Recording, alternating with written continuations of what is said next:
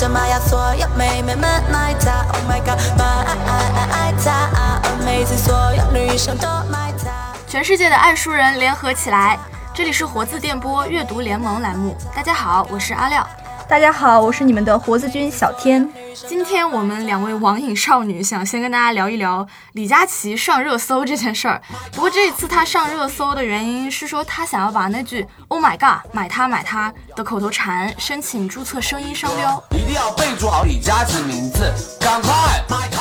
嗯，说到李佳琦呢，我觉得她带货直播真的是很很有一手、嗯、对。然后我觉得之前我还在好奇为什么他会这么的热这么的火爆，然后我去看了一下他的直播、嗯、我发现呃，他说话真的是很夸张很浮夸，然后整个人也很有表演欲，然后也很有戏剧张力，然后就真的很让人沉浸其中，而且他对货物的这个讲解真的是面面俱到。那你看了他视频有没有想买？嗯，想买是想买，可惜没有钱，所以就没有买。好，嗯呃，然后我觉得他算是第一个靠这种呃带货直播来出圈的这样一个网红。那么在他之后呢，我发现很多人都走上了这条道路，嗯、呃，其中还包括很多匪夷所思的人，比如说呃，经常质问别人对这个时代有没有什么反思的知识分子许知远，呃，还有就是我们印象中一直打中年文青这张牌的罗永浩，呃，然后他们都成了现在的这样的直播网红、嗯、呃，然后我觉得肯定证明这这一行肯定是有利可图的，就证明这一行肯定有很多亟待去收割的韭菜,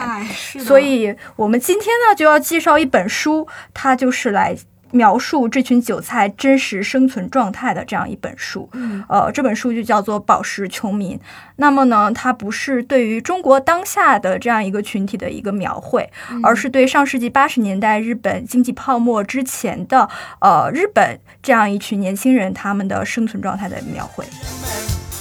对，正如小天所说，这本书它是一位日本著名记者斋藤茂男的新闻纪实。那这本书叫《饱食穷民》嘛，它就是吃饱的饱，食物的食，然后贫穷的穷，人民的民。它顾名思义就是说一群不需要为温饱发愁，但仍然好像处于贫困状态的人们。嗯，他关注的也是上世纪七八十年代的日本职场人士的生存现状。嗯，那么其实我觉得这个穷，它不只是书里面提到的那些过度消费啊，债务缠身的这种状态，显然还是有指涉精神上的一种匮乏贫穷，还有跟我们现在感觉很像的一种内心的迷茫。那么呃，接下来我们就想要跟大家分享一下这本书里面打动我们让让我们引发了思考的地方。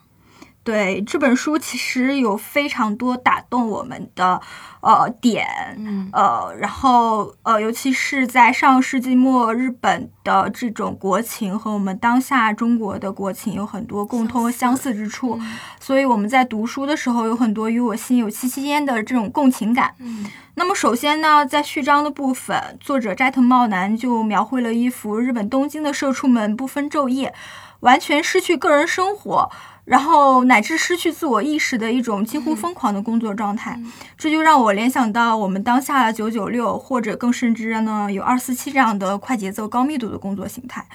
呃，那么当我们谈到工作的时候，在理想的状态下，我们很希望工作是一种自我实现的渠道或方式，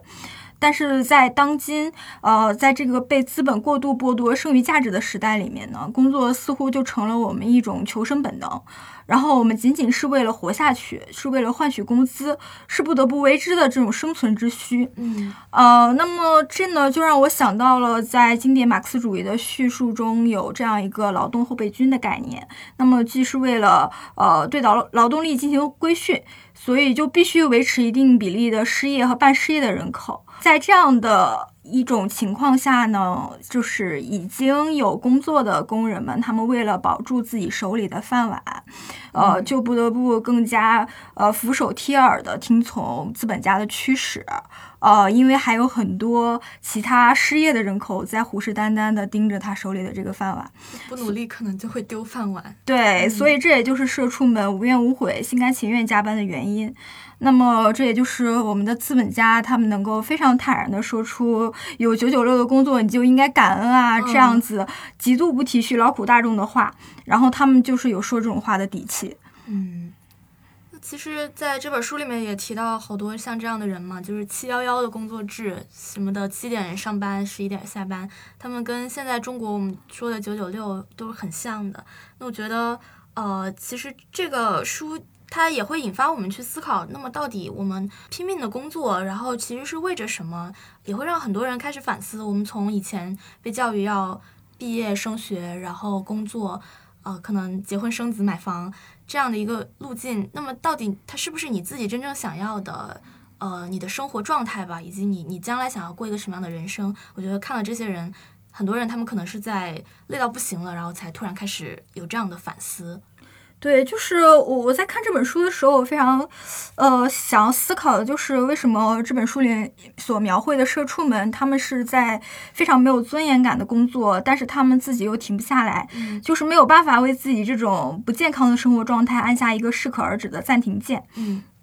那么就是除了生存的需要，卖命的工作还意味着什么？呃，在这本书里呢，作者斋藤茂男就给出了他自己的答案。然后一方面呢，他在书里写道，我们就像是骑在一辆随时会倒下的独轮车上，感受到背后不断逼近的不安，非得骑到把自己累倒，不死不休。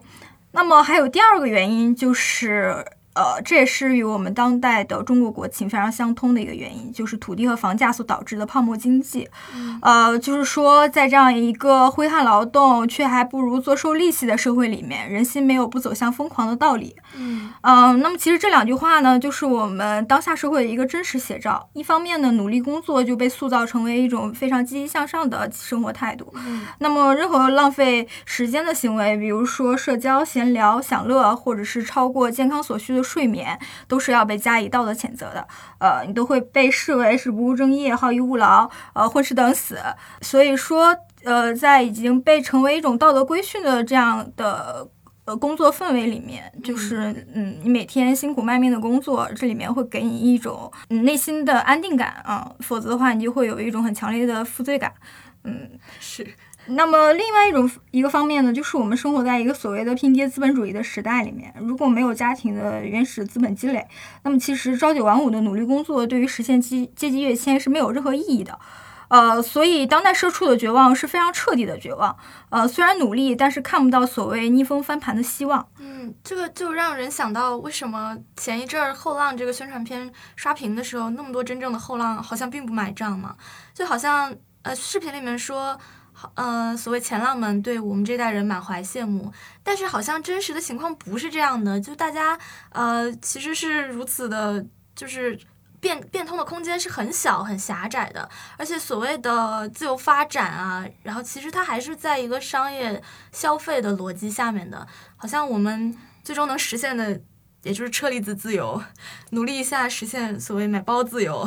像这样的。但是还包括包括自由发展的这种这种可能呢，其实也是借助科技也好，传媒也好，你可能在网上去找一些同好，发现你的兴趣，然后你还是要通过消费，呃，来去满足你的兴趣，来成实来达到一种自我实现。这可能就是为什么大家觉得这个宣传片营造出来的，去让很多人只是感到更加的反感的这样一个原因吧。对，其实是觉得真正的后浪看起来会觉得这个宣传片其实是非常不理解我们这一代人的，因为其实每代人都面临着不同的困境，所以其实也作为长辈啊或者什么也没有必要去羡慕我们，因为其实我们也是并没有面对面临一个非常好的时代。嗯、呃，就是其实我我觉得我们并没有其实很宽阔的选择，然后大家的人生道路都是非常雷同和类似。嗯、呃，然后。嗯，比如我们每个人都是从小被呃这种社会达尔文主义的这种丛林法则所规训，然后就是要好好学习，就是要看你的排名，你上什么样的学校，你找到什么样的工作，你找到什么样的对象，嗯、啊，你在什么样的嗯层次的城市生活，买什么样的房子，呃，然后好像每个人都是一眼看到头，呃，对，都是一定要去寻找这样一种人生的轨迹，呃，那么。其实你对这种人生轨迹的任何的突破，呃，会发现你的突破都是呃非常有限的，好像是跳不出五指山来那种感觉。比如说你跑去什么大理买一个呃民宿，然后又去哪里游学，说到底不还又是什么消费主义的这样一种逻辑下呃逻辑下你的这种呃生活的一种状态。那么其实嗯，好像最终都没有办法去避免啊，走上一个呃正常所谓正常的人生轨迹，然后安稳过日子的这样一种嗯嗯生活节奏。所谓的这种、哦、自由，那么就只有琳琅满目的商品，还有看起来虚假繁荣的这种选择的权利。我们能看到的是这些的呃繁荣的假象，然后但是我们感知更深刻的其实是从所谓菜市场自由到买房自由中间这种不可逾越的鸿沟和隔阂。嗯嗯呃，那所以其实这个宣传片没有办法激起真正后浪们的共情感的原因，我觉得是在这里。嗯，嗯而且我们刚刚说到这么多呃消费主义的陷阱，大家为消费主义而疯狂的这种现象，刚好也是在这本书里面。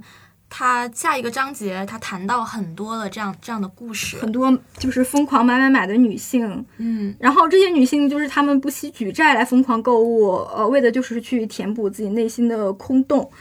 呃，那么她们不是真正的缺钱啊、呃，然后而是就是在这种令人眼花缭乱的消费时代里面被消费主义所蛊惑的这种新穷人，嗯，呃，但是我们都知道我们的消费需求其实是被建构起来的，然后我们都是被这种。呃，消费逻辑所裹挟的人质，就是所有的呃大众传媒都在告诉你，你缺什么，你必须买什么，你拥有了这个，呃，你才能够更接近中产，啊、呃，你买了那个，你才能够 follow 到现在最新的时尚趣味，呃，所以我们就不断的买买买啊、呃，去呃超越我们自己的经济能力的范畴，啊、呃，然后成为隐形贫困人口。那么其实我们真正所购买的也无非就是一种自我认同，一种阶级趣味。或者仅仅是一种很无奈的想象自我的方式。对啊，就像现在，就可能现在都不谈了，但是之前谈的很多的什么 ins 风的家装，或者是什么 ins 风的网红店，其实国内也用不了这个 app 啊。但是大家就是那么的追捧它，对，除了你翻墙以外，然后但是大家那么追捧它，可能就是因为它代表的是一种嗯、呃、很小资的唯美的审美趣味。但是等到它等到它泛滥流行了以后，你会发现它其实也就变得符号化了。可能 ins 风的网红店里面一定要有霓虹灯，要有火烈鸟，然后要或者是纯白，就最后它也会变得越来越庸俗化了。但是大家还是趋之若鹜，因为它就更好去模仿了嘛。然后你去拥有它的成本更低了，但是你就可能更有可能拥有一种你想象的。这种这种生活形式了，就是更让我感觉到非常恐怖的，就是现在的现在的这种消费主义，它的逻辑其实是无孔不入的，就是它能够潜伏在所有的这样的呃信息的字里行间里面。你不管在试图谈论任何严肃的公共议题，到最后得出的结论都是某个口红色号上的热搜，嗯嗯、或者某一个呃某一套穿搭是什么样的，呃是是当下的流行。或者是呃某某一个包包又成了爆款，嗯、呃，就比如说最近的什么天猫总裁夫人手撕小三事件，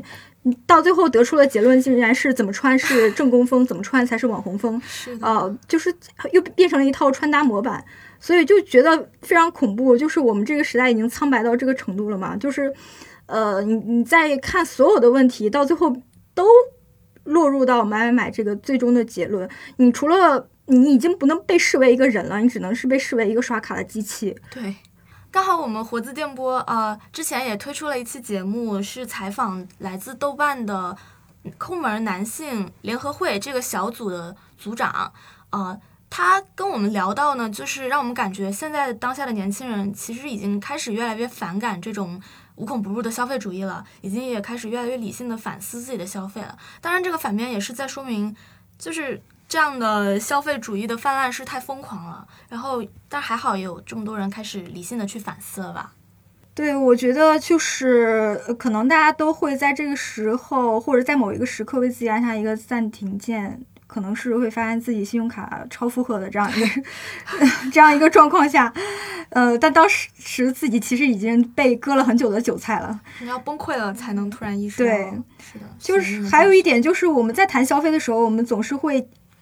预设这个消费的主体，呃，基本上是个女性，嗯，呃，那么就是，嗯，不仅是这个书里所提到的，还是在我们日常生活中，就女性通常，呃，女性总是会被塑造成为购买的主力，嗯、那么甚至还有口红我自己买，你给我爱情就好，这种被标榜为所谓女性主义宣言的 slogan 存在。嗯呃，那么其实去思考这个现象背后的原因呢，我觉得首先肯定是因为在男权社会里面，女性是被凝视客体，所以更易于产生外表焦虑，那么就更容易被资本所利用，比如说是呃被某个美妆品牌所利用啊，被某个、哦啊、对啊所俘获呀、啊，或者是被某个什么健身房啊，呃。鼓动你去买卡呀，或这这样的。还有就是因为女性有很多女性是非常不自觉的走入一种婚姻的状态，然后那么人到中年，在人生的某一个时刻，突然自己的本我又唤醒，想要去寻找自己人生的意义。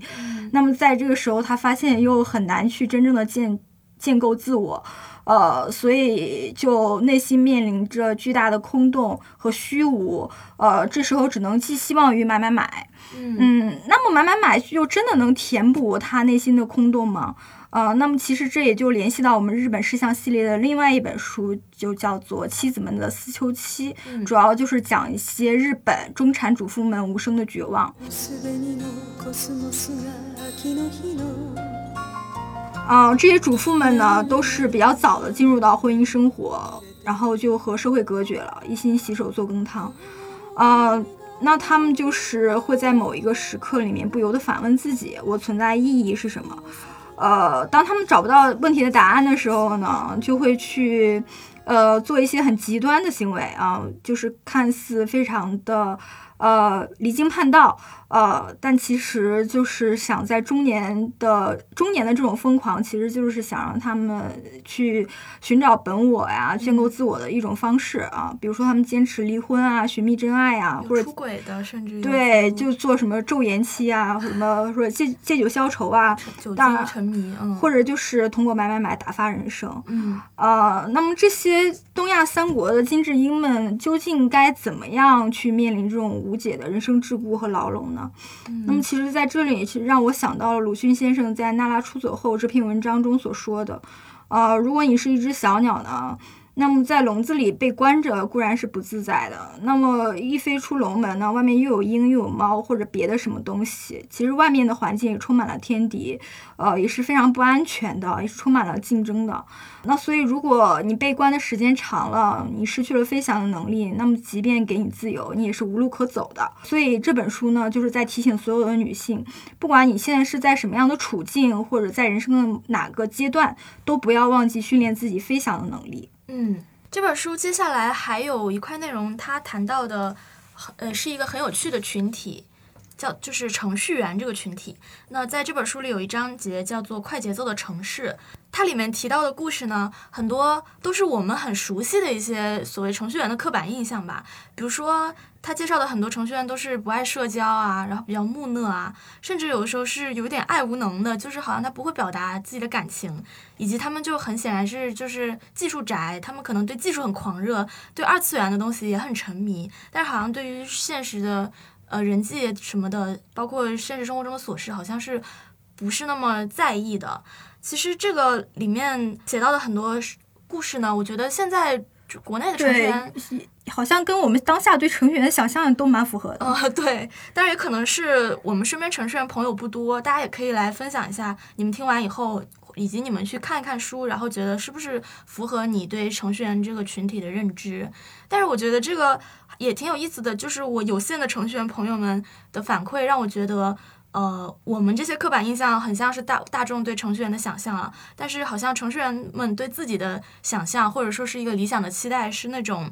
呃，更像不世出的扫地僧人的那种感觉。因为程序员的群体，不问世事的绝世高手。对对对，就是他们是可能更加以技术来论高低的。你你不用看你的外在怎么样，只要你是技术上很强，那么我们就佩服你。那就导致大家会看到很多程序员好像不注重外表，然后可能在人事琐事上面都不太擅长，但是他们可能是一心沉迷于技术的，就像看什么头号玩家里面那些故事一样。呃，那我觉得这个程序员的刻板印象还蛮有意思的，就是大家描述程序员的这种作品啊什么的还不是特别多。对，我觉得这是一个被污名化或者是被妖魔化很严重的一个群体、嗯、我觉得他们急于用一些文学作品来为自己证明，就是向大家介绍他们究竟是怎样的一个群体，就不要被我们想象是很诡异的存在。那刚好这本书里面也就是最后也分也背后也接下来分析了呃，为什么程序员群体会表现出这样的特征，会不会是因为计算机这个信息技术的发展，计算机这个机器的特性，因为程序员面对的机器他们都是很单调，很呃非黑即白的，那会不会导致程序员他们的思考逻辑就会比较容易走向偏激？呃，然后这本书里也谈到了一种心理状态，一种当下的社会现象，那就是技术应激。呃，其实以前这个概念它是在说社会呃，计算机刚刚普及到社会中的时候，很多人尤其是中老年人他们没有掌握这种技术，面对计算机他们就觉得压力很大。但是现在其实更多谈到的是人们对计算机技术已经过于适应了，可能比如说你面对问题，如果你得不到一个黑白分明的答案，你可能就会感到烦躁不安，这个是一些可能程序员典型的现象，我们也可能会比较常见，包括或者是一些完美主义倾向，是指人人际交往当中的，比如你可能很难去容忍别人犯错，受不了呃别人的愚蠢和缺点，还有就是对时间感到焦虑，可能现在连等三秒钟你都会觉得太漫长了，觉得手机很卡，觉得网络很慢等等。其实呃，在这本书里面他也调查了一下关于这些技术应激现象背后的原因，呃，一开始大家都猜会不会就是因为是技术的发展，是计算机带来的，但是随着调查的进展，很多人也发现不只是程序员这个群体，就包括一些不经常接触电脑的职员，他们也渐渐出现了这种问题。呃，然后人们就想呃，其实这个会不会最后还是跟我们现在社会的状态有关系，包括跟我们一直以来受到的成长教育有关系，因为我们一直都处在一个竞争很大很激烈的社会环境下，包括很多人他们从小的成长教育也是，就是你可能对，因为我们就是清醒的时间里面就大部分时间都是在工作，所以我们就很难不受这种工作状态或者是我们的劳动工具的异化。嗯嗯，哦、呃，你就比如说我作为一个就是做公众号的小编，那么其实、嗯、呃，我现在就已经对所谓的这种话题热点或者是什么呃社会新闻达到一种条件反射式的一种反应。嗯，那么其实我在想，一方面是也许这种阅读习惯会呃培养我的某种就职业思维，但另一方面我就在反思，我已经很久没有享受到很畅快的这种阅读的快感、嗯、或很纯粹的阅读的快感，所以我觉得这不仅仅是程序员这种呃某一个群体这种工种的问题，我觉得可能就是普遍存在于我们现在所有的社畜们身上存在的这种问题，就完全是一种劳动异化了，就是已经已经影响到了我们作为人的一些本质的，对、嗯、已经影响到了我们本身的这种生活的品质。但是有工作的人呢，就是有这种烦恼，那没有工作的人呢，又有他们的烦恼。你比如说这就是这本书的第三部分，就是讲到呕吐的女人，然后这些都是在家里面无所事事的中年主妇，然后她们都是因为心灵空洞或者精神空虚，然后用暴饮暴食来获得一种变相的满足感。嗯，那么呢，她们又身为女性嘛，又必须要保持自己的身材，所以她们吃完之后要催吐，然后就变成这种吃然后催吐这种恶性循环、嗯、然后最后就是变成这种催吐上瘾，然后骨瘦伶仃，然后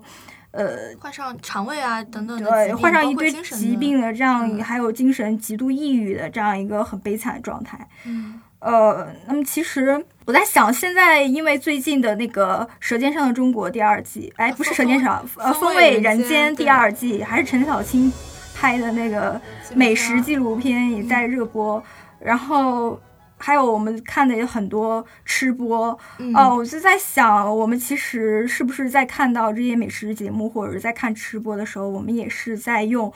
观赏这种行为来获得这样一种满足感、嗯、呃，那么其实我们虽然没有自己真正去品尝那个食物，但是通过我们的感官去摄入那个影像，然后我们其实也获得了一种呃代入式的这种满足感啊、呃。那么我就觉得是一个人他如果是被劳动所异化到一种非常极度疲惫的状态，或者是他心灵空洞到一种极度空虚的状态的时候，我们其实所寻求满足的都是一些非常本能的反应，嗯、就是食色性欲这些东西。活色生香的刺激，对，我们需要的就是活色生香的刺激。包括现在就是就是一线城市的美食里面，就是会出现一种呃年轻人越来越嗜辣的这种。这种这种倾向，比如说火锅会变成排名第一的年轻人聚会的食品，嗯、其实也是需要这种胃部的刺激，去让他感知到这种生活的一些痛感，或者是让他才能够去感知到自己原来是在真实的有血有肉的活着。这个很像，就像故事里的人嘛，他们在通过吃、通过摄入来获得满足，确认自己的存在。对。那么其实呢，在这里呢，我还是想要引用《妻子们思求期》里边的一段话。那么这段话呢，也是我看日本事项系列里面最让我有共鸣的一段话，来解释这些女性她们为什么会呃出现这样子的一些精神上的扭曲或者疾病。呃，这段话是这样说的，就是女孩子在升入中学之前，会被父母和周围的人不断灌输学习能力越强越好的观念，因为只有入学考试才没有男女的性别之差。但是到了中学高年级呢，又会被灌输不一样的说法，就是什么只会学习的女孩子不受男生欢迎，嗯、大家喜欢有女性魅力的女生。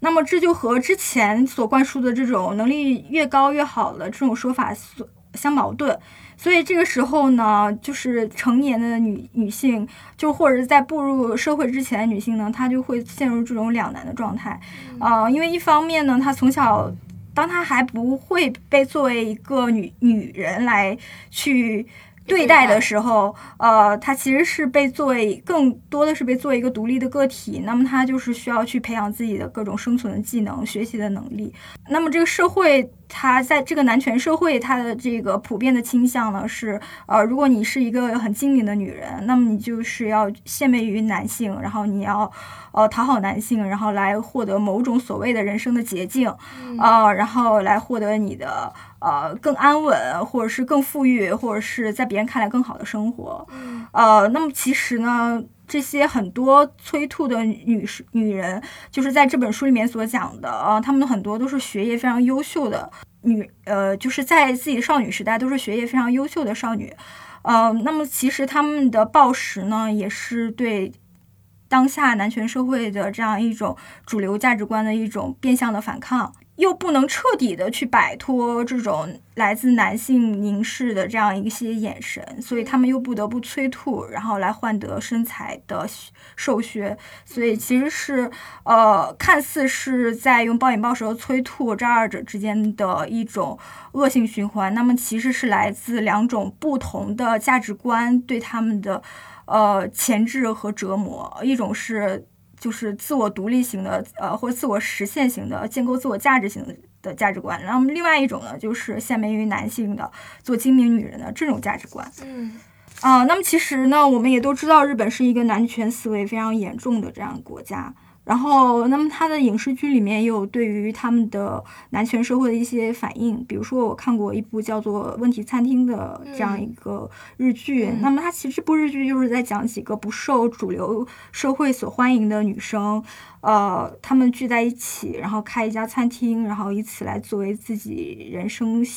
新的呃出发点，呃，那么其中就有一个是女生是东京大学毕业的。呃，高材生，那么他，呃，但是他呢，就是不善化妆啊、呃，然后就是不修边幅，那么就是在社会上求职的时候屡屡碰壁，呃，那么这样一个形象呢，其实就是这本书里面所写的呕吐的女人中的一员，学霸女孩，呃、对，学霸女孩，但是又被这种整个男权社会所排斥，就认为你过于能力过强。啊，你过于聪明，然后你不够驯服，不够温顺，然后呃又不够貌美，嗯，所以就是陷入这种对自我存在的怀疑。嗯，那么其实在这里面呢，我又想到了波伏娃在第二性啊，在他这一本不朽名著第二性中的一个观点啊。那么这个观点的大体意思呢，就是男生是被鼓励上进的，他们每一步虽然艰难，但是是走得非常扎实的。呃，但是女生在自己的成长的过程之中都是被引诱，你要滑落，你要滑落到一个安稳的舒适的地带，呃，你要你要呃去当个老师，或者是当一名护士，然后那么辛苦，对，你不要辛苦，女生辛苦会老得更快。然后你就是要很轻松很舒适的去坠落到一个温柔陷阱里面，呃，然后你可能会舒服上不知道几十年，但最后你会发现那是一个陷阱。嗯，其实我听完呃这个故事，包括妻子的思秋期里面的这一段话，呃，我的感觉是更偏向，就是我之前也跟朋友聊过，呃，你在成长当中会不会有感受到明显的男女不平等？那么他的答复是说，呃，我还算比较幸运，就是我们家也没有明显的重男轻女以及那种传统的，嗯、呃，不平等的观念对我的欺压，我是感没有怎么感觉到的。但我在成长中会更明显的感受到女性之间的竞争，嗯、呃，其实就，呃，也让我很有同感嘛。他当时说出这句话的时候，虽然我当时听完以后没有细想，呃，但是我现在觉得这个。其实其实女性之间的竞争很多时候她还是争取的仍然就是所谓男权的对你的青睐，就她嗯，对，是的，就比如说是不管是波伏娃、啊、还是呃比如日本东京大学的女性主义研究学者上野千鹤子，嗯、呃、她嗯，他们都表达过类似的观点，就是女人总是会把自己的同性当成自己的对手，嗯、呃那么呃其实呃主要就是因为嗯，除了性别之外嘛，然后还有阶级、种族等不同的这样一些划分的，呃，呃，这样的一些呃因素，呃，所以说，因为各种不同的因素，很多其实既得利益群体他们是不愿意与他们已经收获到的特权所割席的。呃，比如说他们已经通过自己的呃这种方式，呃，俘获了的，俘获了。呃，属于上流社会的男性，然后获得了相应的这样一些生存特权，呃，所以他们更想要去保住自己的特权，那么就会去转而攻击所谓的女女权主义者呀，或者是去攻击自己的同性啊，然后来竞争，呃，来获得呃来自父权或者男权的青睐呀。你比如说中国非常火爆荧屏的一种剧种就是宫斗剧，其实不都讲了这样一种故事吗？嗯、是的，就是怎么样通过打怪升级去击败一个个的自己的同性对手，最终成为呃就是登顶这个后位，其实获得的也都是这种皇权或男权的认可，呃最终成为的是一个非常精致的笼子里边的一只金丝雀。那么这已经是他在那样一个时代里面能够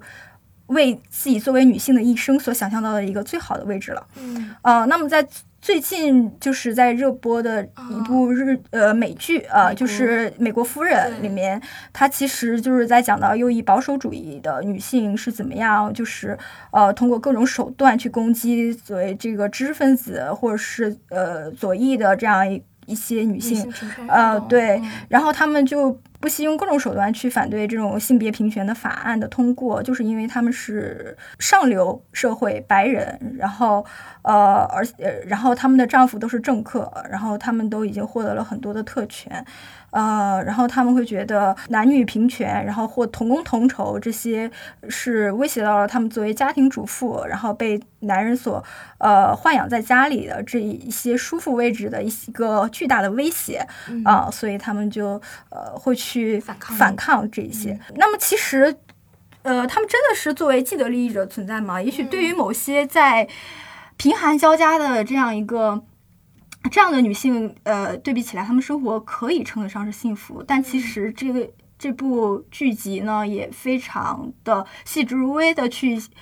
写了作为这个保守主义者的女性她们所面临的一些困境，譬如说她不能拥有自己的经济来源，然后她所有的花费都是来自于她丈夫的那张信用卡的副卡，然后她不能为自己寻找呃自我实现或自我提升的方式，比如说她去竞选，她丈夫也觉得不觉得她能过，对，支持她，她不她她丈夫不支持他竞选去跻身国会，那么最后她通过放弃自己竞选资格的方式来同让她丈夫同意把她陷入经济困难的母亲接到家里来居住，呃，所以她只能是通过各种心机啊，或者是各种妥协，然后来满足她自己的欲望，啊，那么其实这这部剧集就写了，你不管作为哪个阶层的女性，你其实都面临着一个一些巨大的鸿沟和巨大的这个屏障，呃，然后你其实本身是应该去呃不同阶层的女性携手去对抗男权。那么在现实生活中呢，因为各种复杂的和错综复杂的因素，所以呃会出现这种女性内部的争斗。嗯。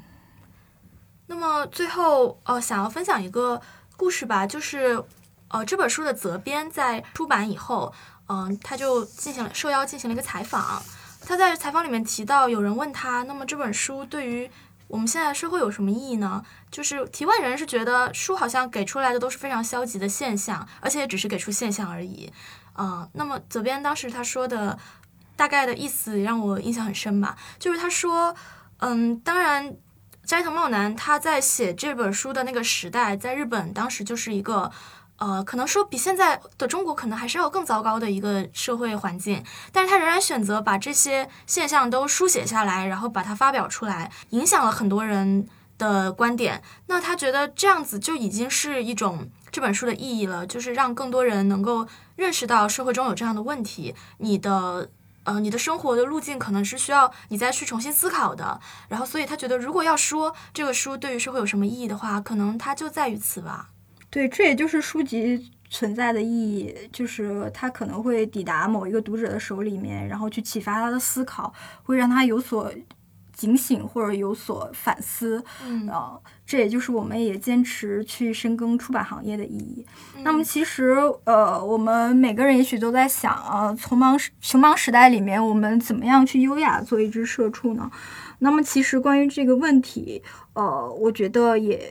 呃也没有一个真正正确的解答。呃、嗯，因为我们就是不幸生活到了这样一个剥削的时代，呃，但是我想要跟大家分享的就是，大家可以选择不去做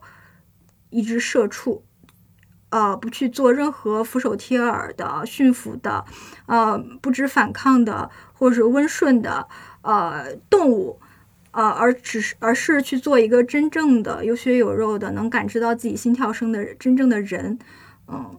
那么人和动物还是有本质的区别的，所以我们如果说是能够去做一个真正的人的话，呃，我们就会对自己的生活有更多的掌控感，然后也能够更多的按照自己内心的想法去安排和呃安排我们的生活节奏。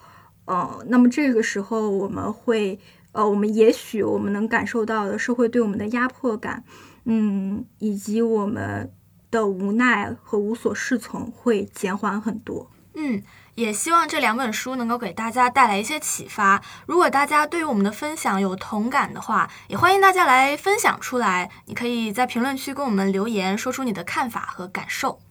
嗯，大家听了我们这期节目，是不是对这两本书的内容也是欲罢不能呢？那我们这次索性大方一点，我们会选择两位书友，嗯，各自赠出一套呃日本事项系列。然后我们选择的方法呢，就是书友们可以在喜马拉雅 F M 这期节目下方写下自己的留言，留言点赞量前两位的书友，我们都会去赠送一套日本事项系列，也就是这两位书友呢，可以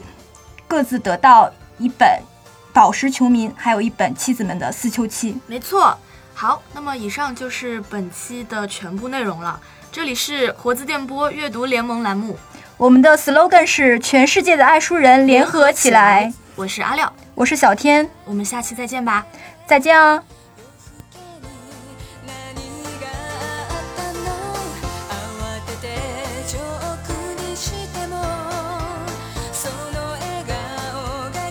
She